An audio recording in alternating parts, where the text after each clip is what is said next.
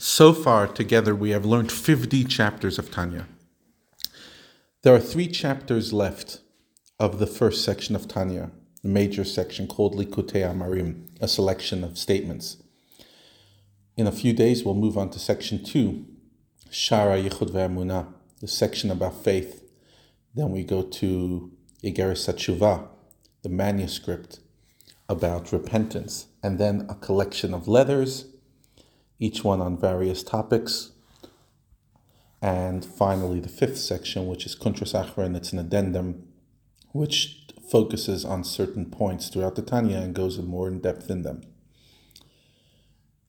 We are about halfway through our Tanya course. It's about 350 days, so yeah, in another few days we'll be about halfway through Tanya. It's important to understand that as we go now into the final three chapters of the section, which are a mini addendum to the first 50 chapters. It goes into more detail, quite Kabbalistic lingo, to understand one specific point that we mentioned, which is actually a, a very important point to ponder, and that is what does it mean that God rests in certain places? If God is everywhere, how can we say that God is in your brain or in your soul more than other parts of you? How can we say that He's in the Holy of Holies more than other, pl- other parts, Holy of Holies in the temple? What does it mean that God could be localized? So, in his words, we first need to have a bit of understanding about the idea that the Shekhinah, Hashem's resting, can rest on a subject or object in this world. We say that it rested in the chamber of the Holy of Holies in the temple, and so too in all other instances of the Shekhinah resting. What does that mean? Hashem is everywhere. There's no place empty of Him. So, in order to understand that, we could explore a certain verse in the book of Job, Iyov, that says the following: Mibsari echezeh eleka. From my flesh I shall perceive God. Which is a fascinating idea that Kabbalah focuses on, that you could understand God by understanding yourself. And you can understand yourself by understanding God because we're created in His image, not physically, but our character. The spiritual phenomena can be discerned from the human body, which was created in Hashem's image.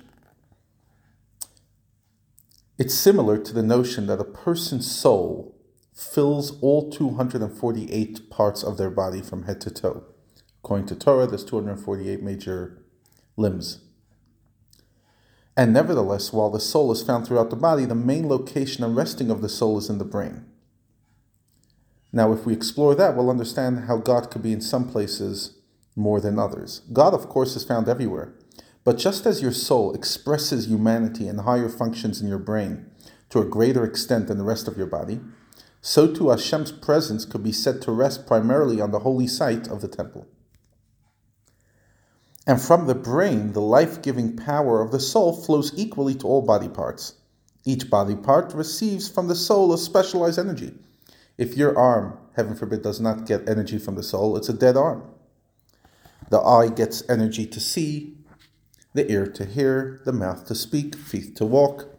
As we know from our own experience that the soul in the brain is connected with the organs, since the brain feels everything that the 248 bodily parts do and everything happens to them as science has even shown that all pain that you feel in any part of your body is felt in the brain. The brain is interconnected, so all the energy to your body is coming from the brain. So even though the soul is resting in one area, it's technically everywhere, but it's more manifest and more energizing from one place, which the mind, which then goes to all over. Now, the different powers and energies within the body parts receive, which the body parts receive are not a direct product of the source core itself. In other words, it's not the soul itself that divides into the body parts. Because if it were true, it would mean that the soul's divine essence and core would be cast in physical form, shape, and image. Heaven forbid. Rather, in truth, the soul is just one single, non composite, spiritual essence, devoid entirely a physical form and devoid of any notion or semblance of space, dimension, boundary. So it makes no sense to say that the soul's core is found more in the brain of the head than the feet, since the essential core doesn't possess physical spatial attributes. Only within that essential core is absorbed in potential various types of power and energy, which can then be revealed in, from hidden potential state to energize the entire body.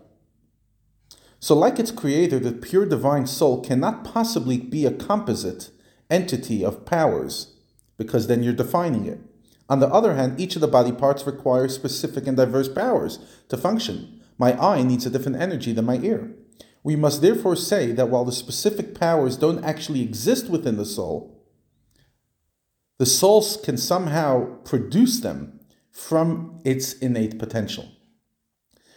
And tomorrow we continue exploring this fascinating idea.